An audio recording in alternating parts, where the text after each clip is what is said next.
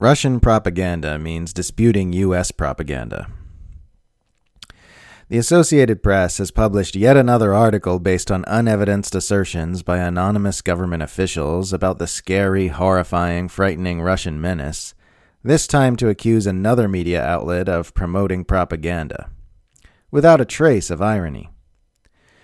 U.S. intelligence officials on Tuesday accused a conservative financial news website with a significant American readership of amplifying Kremlin propaganda and alleged five media outlets targeting Ukrainians have taken direction from Russian spies, AP reports.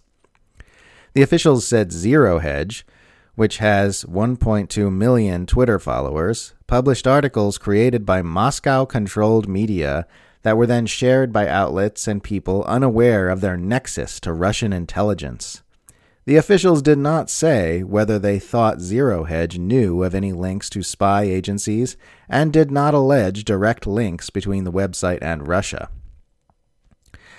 The officials briefed the Associated Press on the condition of an anonymity to discuss sensitive intelligence sources, AP says, repeating the refrain we're all familiar with now, which is always used to justify a complete absence of evidence or accountability for incendiary claims about governments the United States doesn't like. You have to scroll down to the 11th paragraph for some examples of the Kremlin propaganda that Zero Hedge is accused of amplifying. These turn out to be entirely innocuous objections to Western imperialist narratives that were quote, written by people affiliated with the Strategic Culture Foundation, end quote, an outlet the Biden administration sanctioned last year for allegedly taking part in Russia's interference in the 2020 U.S. election. Allegedly. Recent articles listed as authored by the Foundation and published by Zero Hedge include those with the headlines NATO sliding towards war against Russia in Ukraine, Americans need a conspiracy theory they can all agree on. And Theater of Absurd Pentagon demands Russia explain troops on Russian soil, writes AP's Nomaan Merchant. You can read these three articles AP lists by clicking the hyperlinks linked in the description. Decide for yourself if these are sinister foreign psyops, which require the urgent attention of the most powerful intelligence agencies in the world acting in concert with one of the most influential news agencies on Earth, or if they are not, in fact, relatively reasonable opinions which only stand out because they fall outside the Overton window of what's considered acceptable debate in the tightly controlled spectrum of mainstream political discourse. For its own part, Zero Hedge says that this website has never worked, collaborated, or cooperated with Russia, nor are there any links to spy or any other agencies. The Associated Press offers no evidence or arguments to the contrary. Zero Hedge happens to be one of the numerous outlets who periodically avail themselves of my open offer for anyone to republish my work free of charge if they want to.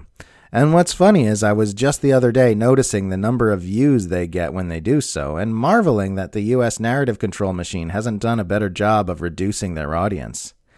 Now, a few days later, here's the U.S. intelligence cartel using its media mouthpieces to brand it a Kremlin propaganda operation in what Electronic Intifada director Ali Abunimah calls a direct government attack on free speech. I've disagreed with plenty of things I've seen published in Zero Hedge. I've also seen a lot of very useful information, which is highly inconvenient for the U.S. centralized empire. It's the exact kind of information that the empire has been working very hard to marginalize and minimize amid widespread public access to the internet. The U.S. government is not actually worried about Russian propaganda. The U.S. government is worried about people disrupting U.S. propaganda. Every day, we're offered new reasons why it's important to regulate what online materials are seen by people. From fake news clickbait to Russian propaganda to COVID misinformation to foreign trolls to domestic extremism to election security. And the only thing they all have in common is that the solution is a more tightly regulated internet. At a certain point, you can only conclude that it is internet regulation itself that they are after. In the same way, you conclude that a stranger kept offering you different reasons why you should let him hold your wallet, that he's really just after your wallet.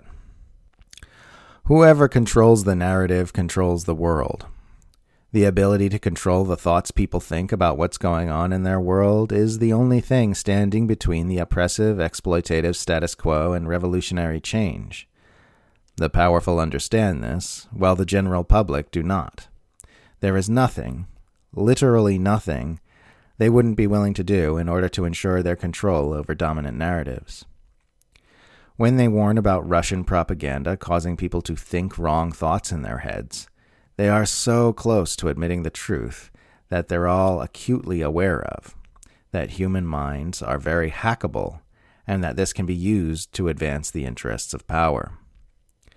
Protecting this narrative control mechanism is the first and foremost priority of our ruling power structures, because it's what all their other control mechanisms are built on.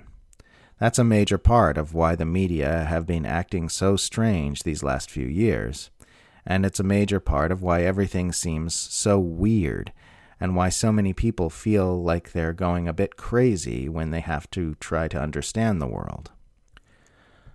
Right now, we're looking at a race between humanity trying to awaken from the psychological cages that have been constructed for it, and the designers of those cages trying to finish tightening those bolts and lock down our minds forever.